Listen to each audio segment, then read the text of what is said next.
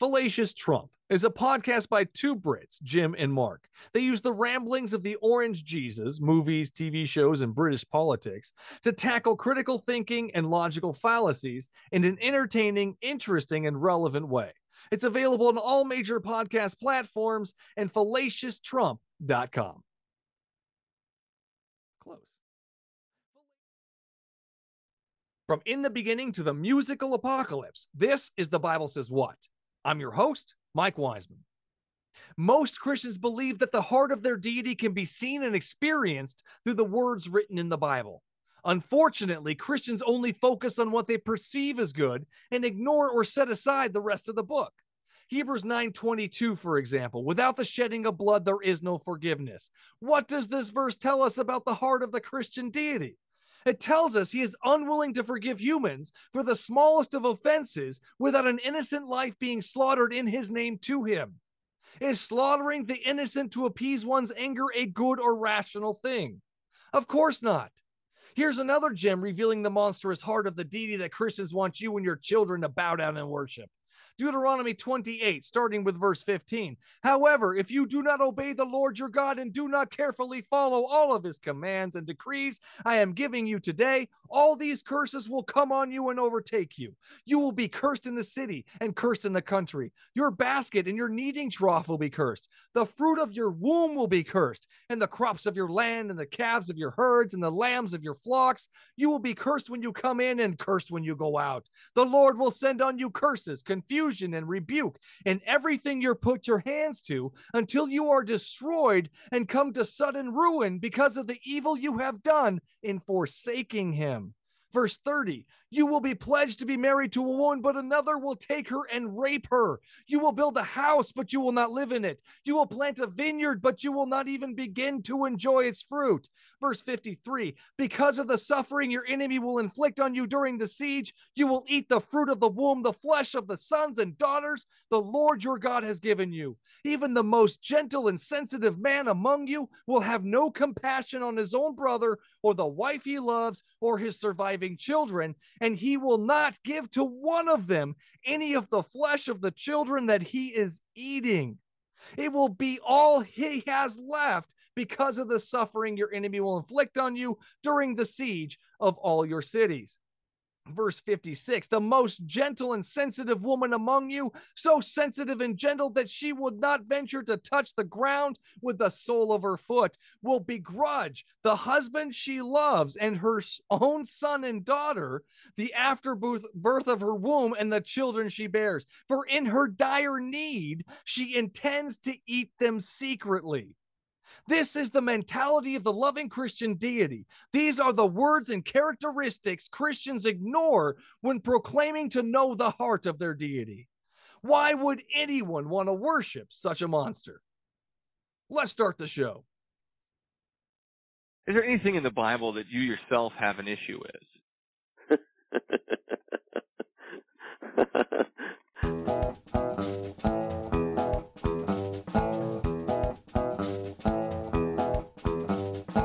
Okay, so it took you reading the Bible to realize that those things were bad for you? Yeah, it actually did. I, I didn't figure this out on your own?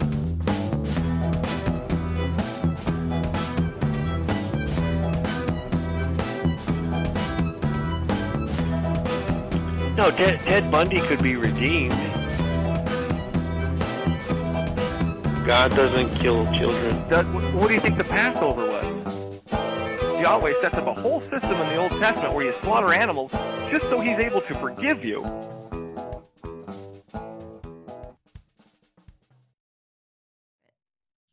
Today's special guest is author and founder of Confident Women Co., Amanda Pittman. Welcome to the show, Amanda. Thank you so much for having me. Looking forward to it. Thanks for coming on. Thanks for taking the time. Tell us a little bit about what you do. So, I currently live near Dallas, Texas, with my husband and two kiddos. Been married for eight years. Um, I have two kids, Elijah and Lily. They're six and almost four Hmm. at this moment. And um, I lead a ministry called Confident Woman Co., where we equip women to stand confidently upon the finished work of Jesus. We do this through resources, content, challenges, conferences, podcast, things of the like.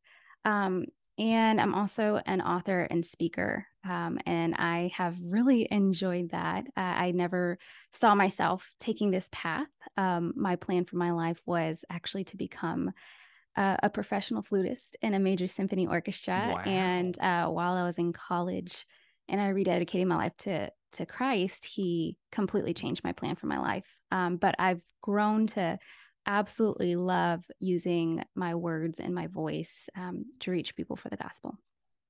Flutist. Wow. What, yes. what got you into flute? That's a that's an interesting one. You know, I actually uh, started playing flute in the sixth grade, and I chose it because my mom played flute um, whenever nice. she was in uh, high school. And so I was like, oh, that's so cool. And I always took to music. I was never an athletic kid, you Mm. know? Um, so I was in choir and I wanted to be a professional singer, but I just didn't have the pipes for it. It's like, uh, you know, like it's a great dream, but you can't Right. do everything you put your mind to. Some of it is, you know, It's either um, there or it's not. Exactly. Um, it's like I can match pitch, but I mean, if you don't have the voice, you don't have the voice. Um, so flute was kind of that um that next dream, uh, and Hmm. I fell in love with it. I was last chair in the very beginning, and um, then I got a lesson teacher, and then after that, I, it was just something that I excelled in all throughout school. Went to um, SMU in Dallas on a music scholarship for that. wow. Um, and so yeah, you're I pretty good music- at it. You're not just a flutist. You're you're you're good. You got a scholarship for it. That's something. Yeah, I, I I definitely enjoyed it, but I placed a lot of my worth and identity in performance for such a Mm. long period in my life. And um, that was actually extremely dangerous. I also put a lot of pride in it Mm. um, because I was just taught constantly, like, you're the best, you're going to be the best, you're going to Mm. be number one. And that fueled me. That tough, I, I, it's like uh, my love for music was secondary, my love Mm. for win- winning was primary. Mm. Um, and so I really believe that one of the major reasons why God shifted my plan for my life was because I had placed so much pride, worth, significance, identity in that rather Hmm. than in Him. So I think it needed to happen. Interesting. Well, I mean, probably completely different, but like I teach my kids, you know, practice makes better, not perfect. And I, I think Mhm. it is detrimental to to strive for that perfection. Perfect, perfect, perfect. You got to do better. You know, be- well, I mean, better is good, but perfect. You know, so I think just the wording, I think that might have been a little helpful in your upbringing there. That's that. That's tough, man. That's tough.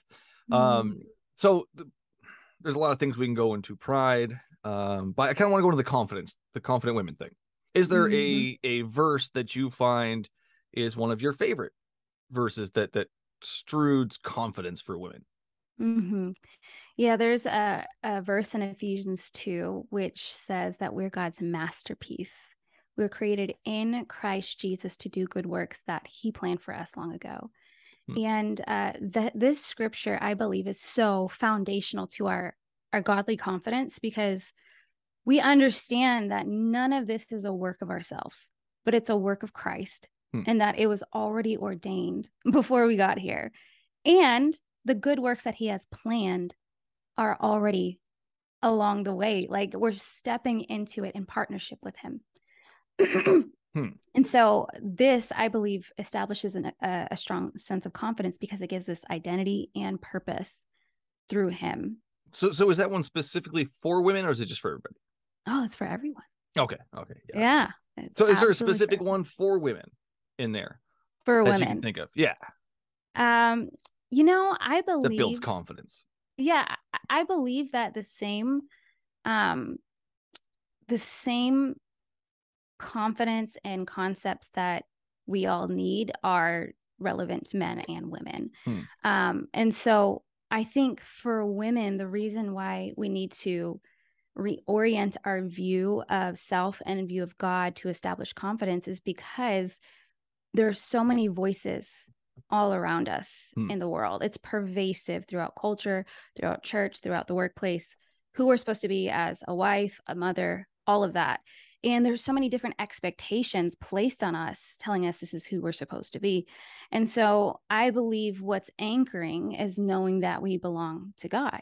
Hmm. Um, and so it's it's needed for men and women. Um, but I just think for women, our identity um, is attacked so much from culture. So I would True. still stand on on that scripture um, that we're God's masterpiece, um, and and Appreciate that. and and also um, also that belonging piece. Like it's not it's not Hmm. that we're our own masterpiece or that we're our husband's masterpiece or anybody else's masterpiece. We're God's masterpiece and we belong to him. Um, I think that's Hmm. essential to establish confidence. Thank you for that. Appreciate that. So is there is there anywhere in there now I don't know if you've listened to the show or read the book, but Mhm. um is there anywhere in there that you find um puts women in a less light? That's less Mm. gives less confidence. Mm. In terms of scripture? Yeah. Yeah, I mean there there are scriptures in the New Testament um, that talk about women being silent in the church. Yeah. And um, I think whenever it comes to that, Hmm. for Christian women or for women who are considering the Christian lifestyle, it's hard for them to ascribe to it because they think to themselves, man, if if I ascribe to this, does Hmm. this mean that I'm stripped of significance, that I'm stripped of my voice, that I'm I'm stripped of a say? Mhm. And um, but what's interesting is all throughout the Bible we see Jesus validating women um, and tuning his ear to women. Even uh, the people who Hmm. first announced that Jesus was risen were women. Um, and Jesus appeared to women and and, and they, they went and told everyone about it. And so um, yeah, Hmm. I think that that's a verse uh, that would would be challenging for women to um, grapple with. Yeah. And th- that's that's definitely one of them. There's another one, um, Titus. Uh, sorry, I lost it here. Titus two, four through five. Now, this one is really another one of those really disgusting one. Um, busy at home. They uh they can train their younger women to love their husbands and children, to be self-controlled and pure, to be busy at home, uh, to be kind and to be subject to their husbands. Uh, I don't really see the confidence building in that one either. Um, That's kind of degrading, actually. So, I mean, how do you grapple with these verses as a Mhm. Christian woman? These the, Mhm. these verses are pretty blatant, as in not confidence building. Mhm. Um, so how how do you grapple with? Well, I would say each woman finds her sense of confidence in a different place unless it's established in Christ.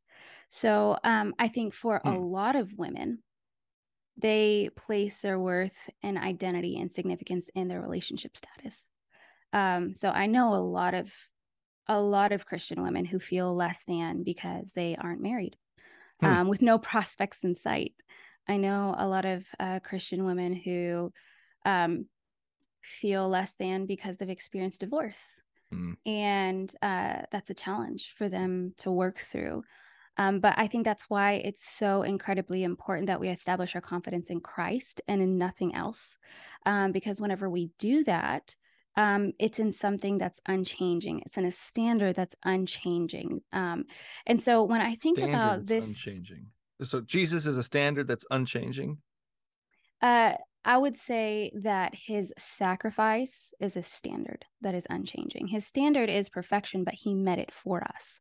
And so because of that, um that's how we're able to find confidence because it's not a it's not a mile uh, marker that's constantly moving. It's not like he's dangling a carrot in front of our face and saying, you know, jump this high and, and he's like psych. It's like no, it's the work is done. The the work is finished. He has already fulfilled his work on the cross and his standard is perfection and he, it's met. The scripture says that we're we're no longer sinners, but we're considered saints. We're no longer Yeah. enemies of God, but we're now considered friends of God and children of God.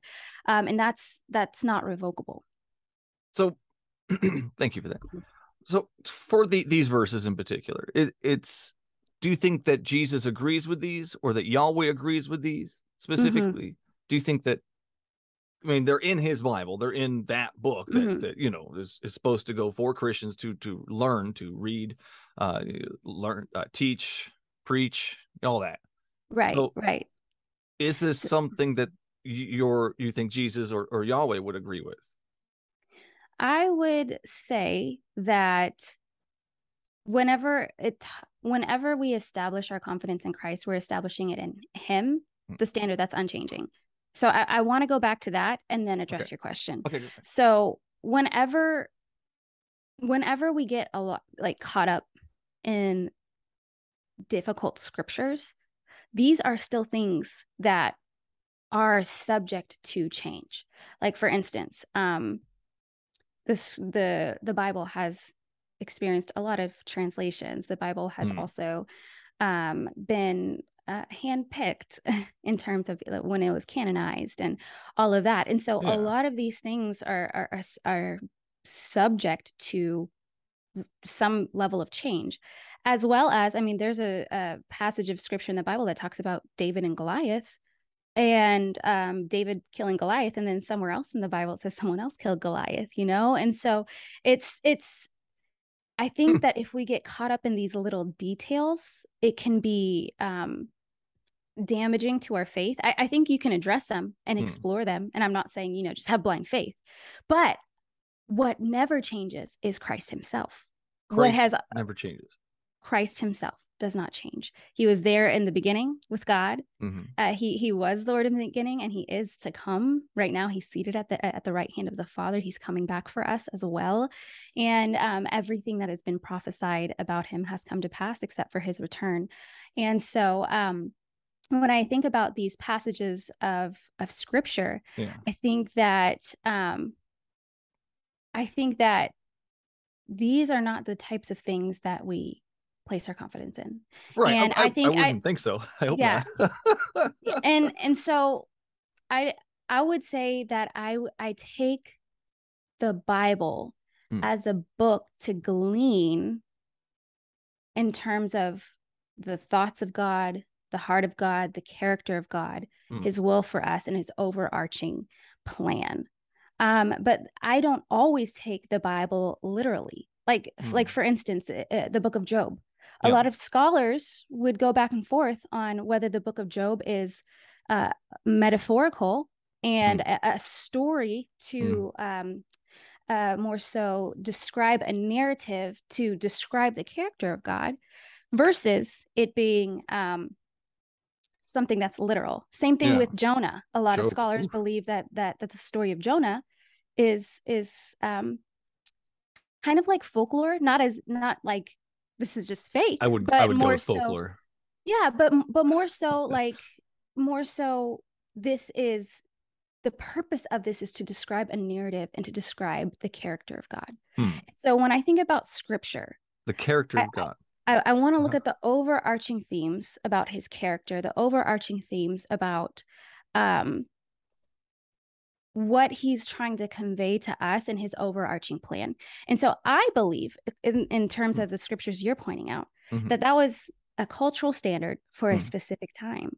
And that's the same thing with uh, women wearing head coverings, women remaining silent in the church. I believe that was a standard that was subject to change. Interesting. And that's why we cannot place our confidence in that and take it so literally, but more so place our confidence in the one who doesn't change. That's my view on it. Thank you. Appreciate that. Um, I, I do want to get into this overarching plan. Very curious. Um, but I just want to touch on this one last little part here with that. You said that Jesus is part of the beginning and there's no change. Um, so I, I kind of want to dive just a smidge into the Old Testament laws. You don't have to be a scholar. I'm not a scholar either. But in these Old Testament laws, there's these are supposed to be perfect, righteous, and good. Um, these are laws that come from God or Yahweh or Jesus. They're all the same person. They've all been there since the beginning. So these are the the laws that they find to be perfect. Would you agree that the laws in there are from God? I would believe that the laws were given by God, yes. Okay. So, and, and if God doesn't change, then he still thinks this way. Right? Uh, I would say if God doesn't change, then he will continue to remain true to himself. So whenever you whenever you say that question, if God never changes, then he still thinks this way. Mhm. Somewhat. So because because his standard is holiness and perfection, Mhm. yes, he still thinks that way. His standard is holiness and perfection. However, the sacrifice of Mm. Jesus The plan. fulfilled it, fulfilled it.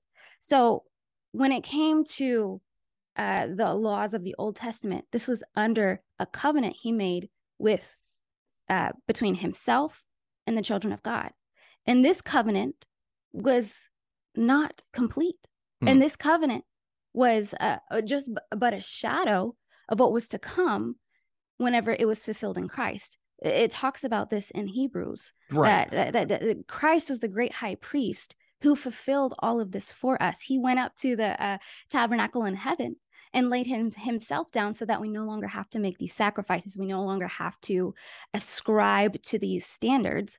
without um, without that the were- that of blood, un- there is no yeah that were unattainable and and and i that's the whole point the purpose of uh the old law Hmm. was to show ourselves how we fall short to reveal sin to us the scripture tells us that Hmm. um the that the uh the law did no work Hmm. in helping us to attain perfection or holiness but what it did was make us aware of the sin that so Mm. easily entangles us but it's christ himself that fulfilled it so yes i do believe that christ's standard is holiness however i also believe that the standard has been fulfilled and he was rolling out his overarching plan and now it is finished in christ we will definitely get into that plan. I love that idea.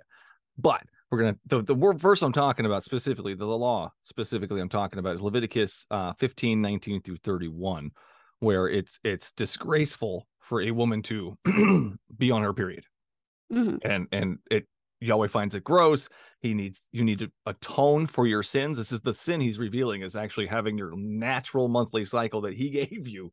He gave you this, and then he's going to make you atone for it. Uh, he calls you uncleanly. Uh, you must keep Israel separate from things that make them unclean, so they will not die in their, un- their uncleanliness. Um, so Okay, you have to actually what- sacrifice animals to God as an apology for having this monthly cycle. So Um, what is the what's the scripture reference can you give me It is? Leviticus 15, 19 through 31. Uh, when a woman has her regular flow of blood, the impurity of her monthly period will last seven days, and anyone who touches her will become unclean until the evening. I think that's really weird.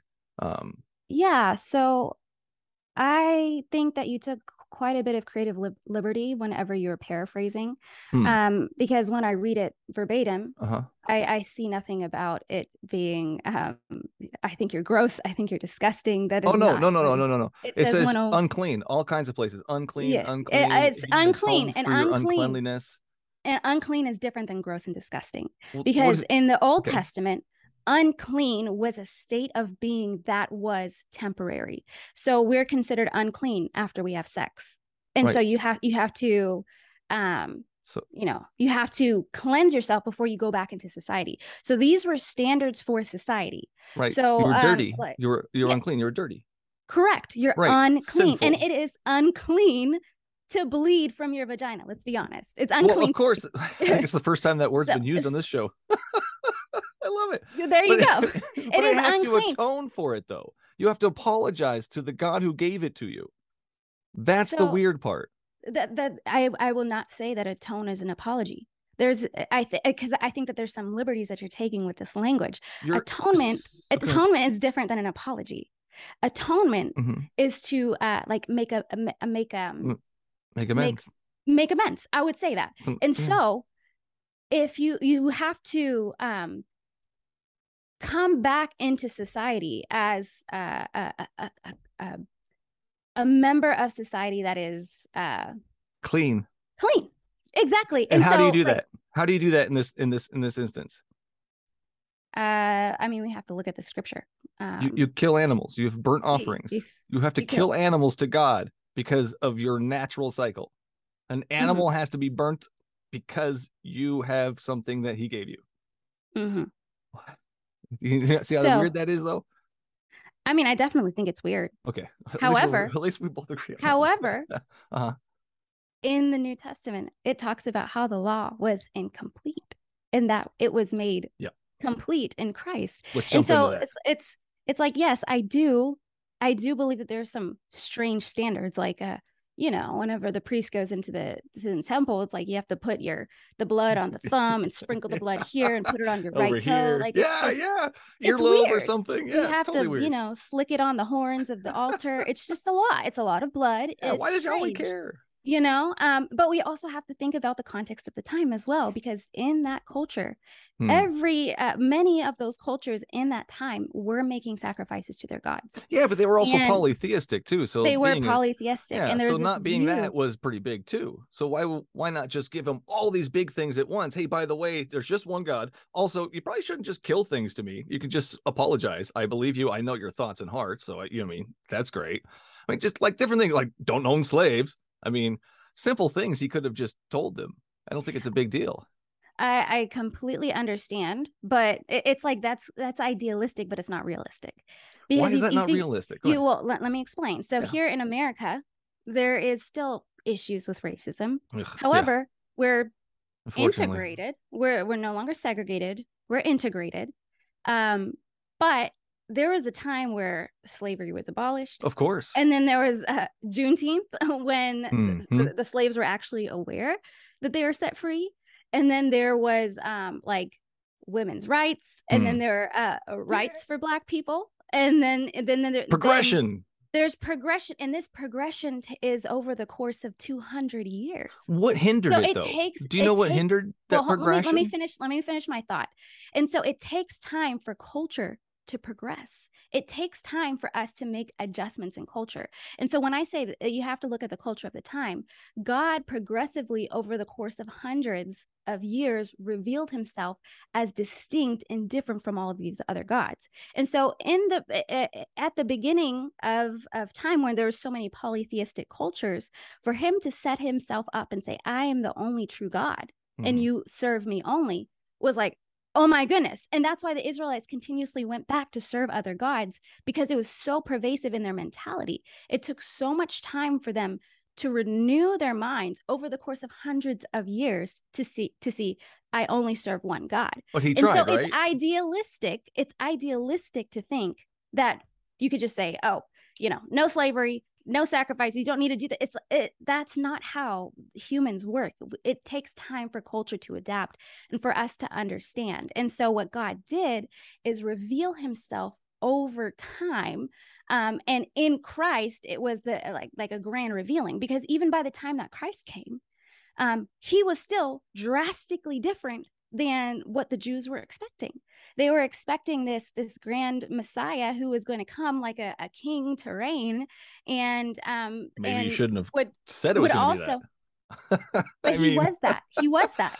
He was that though. Well, And that's so- debatable. But, but let's get back to the whole.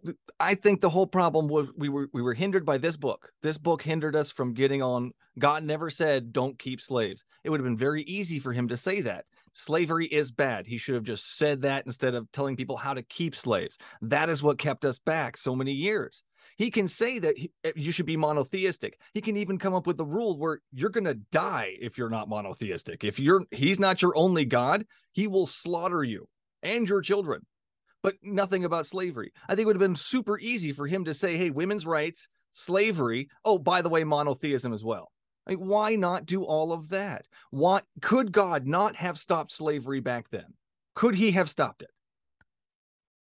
Could he have said anything to stop it? Like anything at all? He could have given them a punishment of death. You keep a human being as a slave, I will kill you. I will I kill you and I- your children. I think we're asking the wrong questions uh-huh. because uh-huh. all don't- of mm-hmm. these all of these uh, issues that you're bringing up are issues culturally over time. However, the greatest issue that God sought out to solve was not slavery, was not women's rights, was not uh, uh, integration. Like that, that was not God's ultimate goal and problem to solve. Mhm, God's plan is reconciliation, Mhm. mankind to himself. And so he solved the ultimate problem, which is sin. Hmm. And so sin is the thing separating man from God. And in accomplishing that fulfillment of uh, atoning for sin through Christ, that's how he reconciled us back to himself. The thing is, God could have dealt with all of these uh, secondary, tertiary issues. However, the most important thing is what he has done.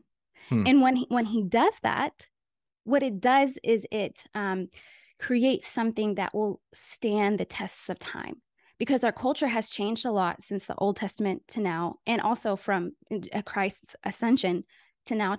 Time has changed and, and culture has changed quite a bit.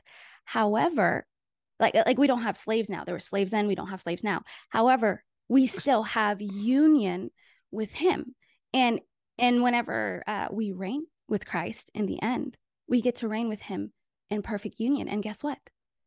there's going to be like a no suppression of women there's going to be uh, every tribe nation language and tongue there's going to be every tear wiped from our eye there's going to be no slavery and There'll so no nighttime? and there will be no nighttime and so in accomplishing and solving the most pressing issue it will in So all did- of et- it will in all of eternity solve all of the secondary and tertiary and all of the other issues So, how did God choose to solve the problem of sin? uh, through the sacrifice of Jesus Christ. Bloodshed. Uh, Hebrews nine twenty two. Yes. Without the shedding of blood, there is no forgiveness. Yes. Do you require your children to kill something in order to forgive them? no. I Why don't, not? Because that that it's just not necessary. Right. It's not necessary. You're a, a simple, feeble human being who can forgive people without bloodshed. God is an all powerful, all knowing being, and he needs blood in order to forgive his children. Does that, how does that make sense to you? I would say that there are spiritual principles in this world that are principles that need to be abided by, whether you agree with it or not. What you'll see is Satanists also ascribe to the same mentality. Uh, you'll see Satanists that will uh, kill chickens. They Well, I'm will talking about Satanists. I want to know Uh, how. yeah, how- yeah. Well, let, let, let me make my point. So they'll kill chickens, they'll kill goats, they'll do all of these things because they understand that there's a principle of putting skin in the game. There's a principle of nothing is for free, everything comes at a cost. And so I think when we have a limited mentality and think, oh, there are no consequences for my sin, there's no cost to it, that's when we become delusional. There is a cost eh, to everything. There's a cost for freedom. Uh, Think about it. We, I live in America. You live in America. There is a cost for our freedom, and this cost is soldiers. You know, are fighting for our freedom. If we go to war, Well, there are people who are if, yeah. fighting for our freedom. Like if freedom comes at a cost, and so uh, and peace, peace comes at a cost. Because we think oh you have to be a peacekeeper peacemaker. The thing is if if there's peace that means that there's something holding back the thing that would rob you of your peace. And so like everything comes at a cost and i think it is a very limited perspective to think to ourselves that we can um we can sin against a holy god and have nothing to pay for it have no consequence. Um and i will also say this our relationship to a heavenly god who holds the world in, in his hands is quite different than a human relationship to a human child. Uh, so there may be some similarities, but it's it's not the same. Um, there is a cost to every action that we make. yes, and there's a I thank I thank God that He paid the price for it. and so this this concept has been around since the beginning of time. You see, a, a lot of other cultures they sacrifice their their own children to Molech. You know, they um, other cultures uh, sacrifice. right though. I'm it's a principle. It's not necessarily a matter of right or wrong. It's the way that things are. There is a cost. It is a There- spiritual There is a cost, hundred percent, and and we must atone for things we do wrong. If if I wrong my children, I must atone for that. I apologize. I, I, I'm sorry. I lost my my crap there for a second. I may have yelled or or gotten out of control. Anything, or or, or driving down the road, cut somebody out. Oh, I apologize. I, these little things are sins to Yahweh, di- disrespecting Yahweh, talking back to Yahweh, saying bad things about Yahweh's ghost, or or or even if I I steal a candy bar to survive or something like that. These are all sins to Yahweh. Just being born is a sin to Yahweh. I mean, it's it's kind of ridiculous. But to atone for that, to ask for bloodshed, the not just bloodshed, but the bloodshed of the innocent, just because it's been done in throughout history doesn't mean it's it's right. It, it, we can stop and we can forgive people without something having to die. I think that Is there ever a, an idea or, or or a a person you can think of in the history of ever characters that that is the good guy that needs you to kill something in order for him to forgive you? I think that your perspective, I, I, I think that we get into the danger zone when we start ascribing labels as good and bad from our limited perspective. Well, we can both agree killing the- innocent isn't good, right? We can both agree on that. I- Killing the let me- innocent let- is not good. Can we agree, I w- Amanda? I would prefer to make my my point before I I answer just- a I- second question because you just asked me a first question. Just so answer this one to- real quick. Is it is it No, I would prefer to answer my first one because I'm going to lose my train of thought. I think it's very unfair for you to cut me off and then expect me to remember what I'm going to say. Like I have ADHD. I'm going to forget what I'm same? going to say. That's why I write everything down. Well, yeah. So try not to interrupt so I can actually finish my thought. um, so let me tr- let me find back what I, what I was saying. I think it's dangerous when we start to ascribe good and bad labels to things that that simply are. Not everything has a a morality attached to it, but rather it is a principle that is in place. This the the truth is there are principles of this world like gravity. I'm going to drop this pen. see. Is it good that this pen fell? Is it bad that this pen fell? It- it's it's like it's not good or bad. It just is. It's gravity. Pen versus just- human see, life. there you go, interrupting again. I, I Pen don't think I versus can- human life, though. That's you're you're not letting me finish my point, sir. different. You're not letting me finish my point. Um, and so I love, I absolutely love having conversations like this, but I absolutely hate being interrupted. So I, I can't continue a conversation if you're going to keep interrupting me. Can I finish you- my point? Go ahead, finish your point. I'm quiet Okay. here. Please stay quiet. So with this pen, if you drop it, it is a principle. hmm It is gravity. hmm It just is. There is no morality to it. hmm And when I when we talk about sacrifice and consequence, and there being a cost to everything, it's a principle. There's a principle that every uh, every uh, action has an equal and opposite reaction. That's not good or bad. It's simply a principle. So there is simply a principle of if there is wrong done, there needs to be a cost associated with it. It is neither good nor bad. It just is. I can't argue with gravity in the same way that I can't argue with the principle of there is a cost.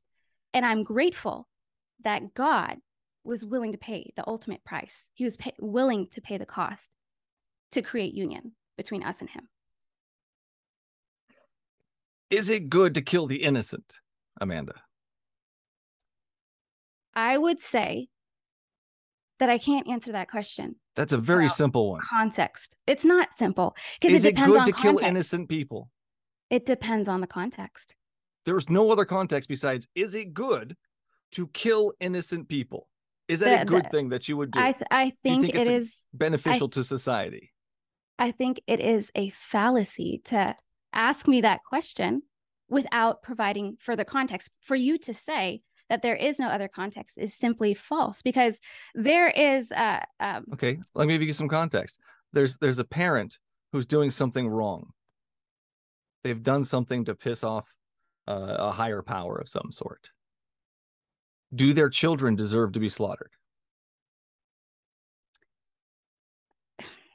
the thing is the scripture says that God will uh, he punishes um, to the second, third, fourth generation. He does. There's also a scripture that says he'll also give blessings to the second, third, fourth generation. Contradiction. How is that a contradiction? well, either he does or he doesn't. He can't do both. Why do you say he can't do both? Either he punishes to the third and fourth generation, or he doesn't punish to the third and fourth generation. Which one is it? No, he does. That's what I said. He so does. he does. Okay, good. And So he then will does. bless to the second, third, fourth generation. That's what I just said. Okay, so I'm, th- I'm sorry, I, I totally misunderstood there. Then we're good. Back on the same page. So why would he punish children of the fathers or the mothers who committed sins? Why would why would that be a good thing? So you have to look at the overarching theme. I'm not looking at the overarching thing. I'm looking at the specific instance, the specific context. I think that if you do that, context. I think that if you do that, that's where you make a fallacy. Well, you just go right back to Jesus, and that's not even con- that's not even part of the whole conversation here. The blood of Jesus does not uh, is not part of this conversation. It's part- part of this context. In this context, God is killing a child, an innocent child, for the sin of the father. He's done it several times. He even did it to David and Bathsheba's kid. He slaughtered it. Well, gave it a sickness for seven days before he killed it. So why why is that a good thing? Is it good to kill an innocent child or an innocent person or an innocent anything for the sins of somebody else?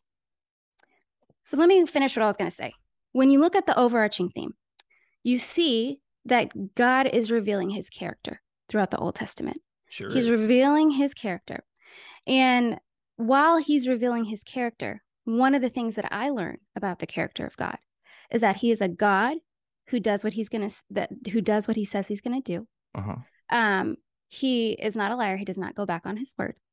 And you'll also see that uh God rewards faithfulness and he will always punish unfaithfulness or he would um uh attend to it in some way. And so what we're seeing is uh we're seeing this narrative of oh wow this is a god who is all powerful this is a god who requires complete attention complete devotion Hmm. complete faithfulness Need. and if we say that, uh, if we see that he is a God that um, is all powerful and is in control, and that he is a God who uh, will always uh, require a price for something, then it's like, you know what? Like, he is doing what he said he's going to do. And when you look at the behavior of mankind during that time, his people, they were consistently turning their back on him, consistently doing evil. And when I talk about evil, I'm not just saying like, oh my goodness, you you told a white lie. I'm talking about there were men who demanded to have sex with an angel so kill their kids. they- and then they went in and uh, a man threw out his his wife and said take my wife instead and they raped her until she was dead that and was they actually cut up all they cut up all the that was a concubine. That was a concubine. That was that story. It's the same story as the Lot story with his daughters. It was the It's- same story. okay Judges. a concubine wife it's Judges. okay then they killed her. semantics yes they killed her Yeah. I, um, and then he chopped her up. That's what i'm saying Yeah, no, I'm I- hearing i, you. could have just i could have finished that so um they chopped her up in a million pieces and then they Twelve. sent her out to the different tribes 12 Yeah.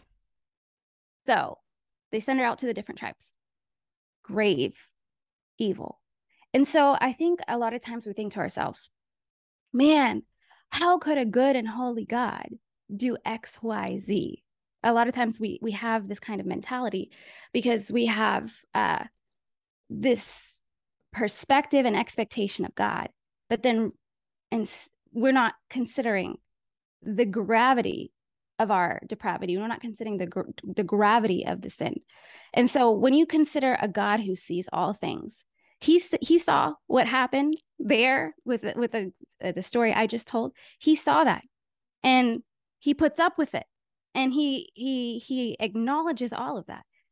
But that's not the only thing he sees. He sees all the things that weren't written in the Bible. He sees the the woman who uh, is getting beat up by her husband right now Just he watches. sees the he sees the the um you know i heard i heard that you just said just watches He's just and i think that i think the connotation to that is that he will do nothing but that's Is he exactly going to step in? Is but he that, gonna that's what i'm husband? saying that's the point i'm making it's it actually goes right into my point Right? Is he? he will sit and observe but then there is a time where he will follow Oh. through on the punishment that is Later due on.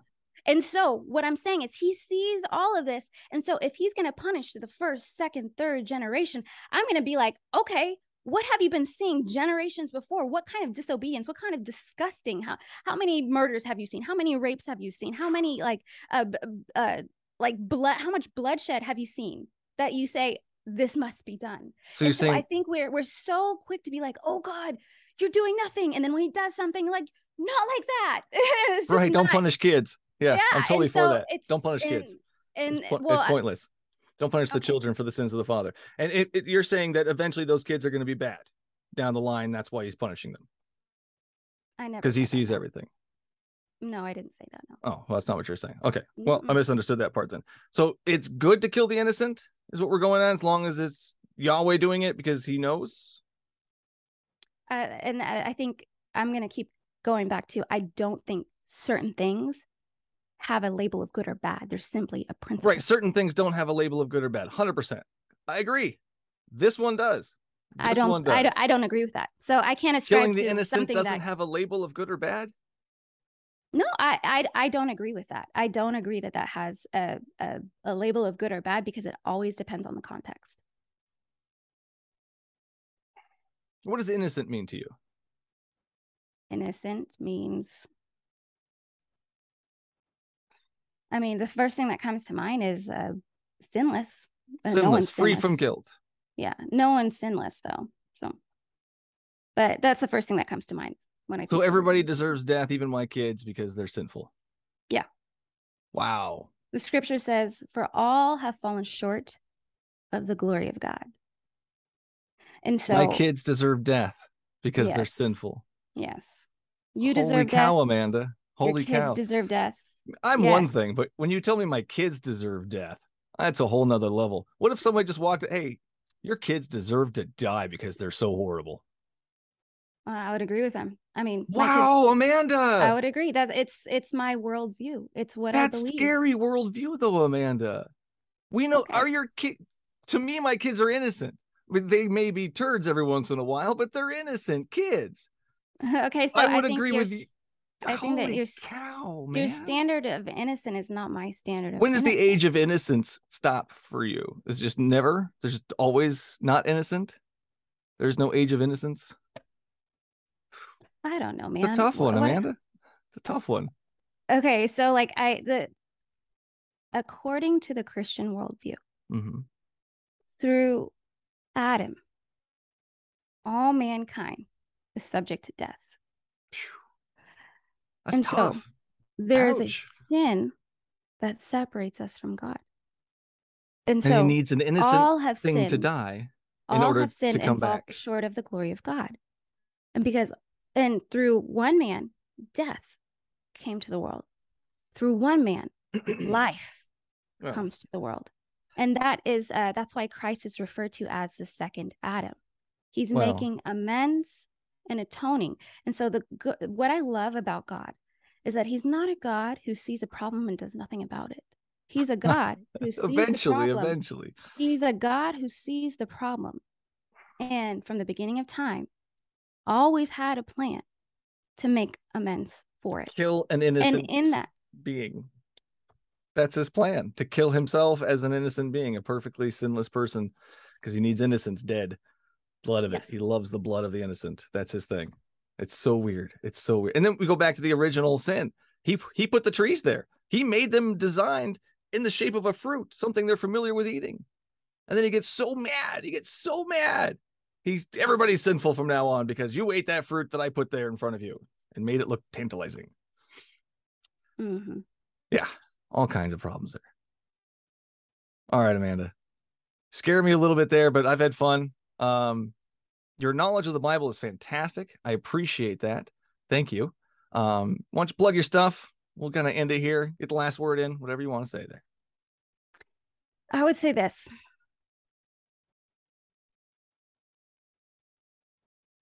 We may not always agree on what's right or wrong or true or false. We may not always agree on what constitutes as innocent or sinful. We may not always agree on um, semantics and what's correct culturally. Um, and that's why I place my confidence in a standard that never changes. I will not always know what's right or wrong. I will not always know um, what's good or bad. Uh, I will not always, there, there may be things that we're practicing in culture now that we'll think is detestable Hmm. 40, 50 years from now. And I'm just so grateful that I get to place my confidence in, a- in a standard that never changes. And I get to place my faith in a God who loves me uh, and, and wants to spend eternity with me and will make all things right. And it's my privilege. Thanks for sharing that. Where can we find your stuff? Uh, you can follow me at on Instagram at Amanda A Pittman. Um, I also have a ministry called Confident Woman Co. Um, you can follow us on Instagram at Confident Woman Co. My website is amandapittman.com. Um, you can also go to confidentwomanco.com as well. I also have a book called Stand in Confidence From Sinking in Insecurity to Rising in Your God Given Identity. It's available um, on Amazon, uh, Mardel, Barnes and Noble, and Christian Book. Um, so I pray that those bless you.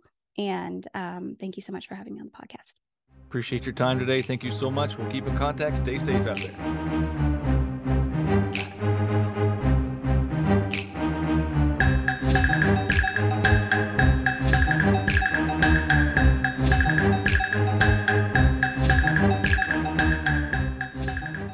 And that's all the show there is for you today. Thanks for listening. If you like what you heard and want to help keep the recording light on, simply go to patreon.com forward slash BSW the podcast and sign up to be a supporter of the show. Your episodic tithes of a dollar or more will give you access to the patron feed, unaired conversations, early access to each episode, and much more. For the latest events, BSW swag, and a peek behind the scenes, head on over to the show's ever evolving webpage at thebiblesayswhat.com. The Bible Says What the book is out. Head on over to thebiblesayswhat.com and get yourself and your grandma a signed copy. Thanks to the cosmic powers of the internet, it is now possible to buy me a beer or coffee online. Simply go to buymeacoffee.com forward slash BSW the podcast and click the appropriate buttons. If you can't support the show monetarily, please like, share, and or leave a review. As always, you can find me at the Bible Says What Facebook, YouTube, Twitter, or Instagram pages. You can also reach me at BSW the podcast at gmail.com. And no matter which platform you use to listen to your podcasts, don't forget to hit that subscribe button so you won't miss out on the next episode. Until then, would you kindly pick up your Bibles and read them?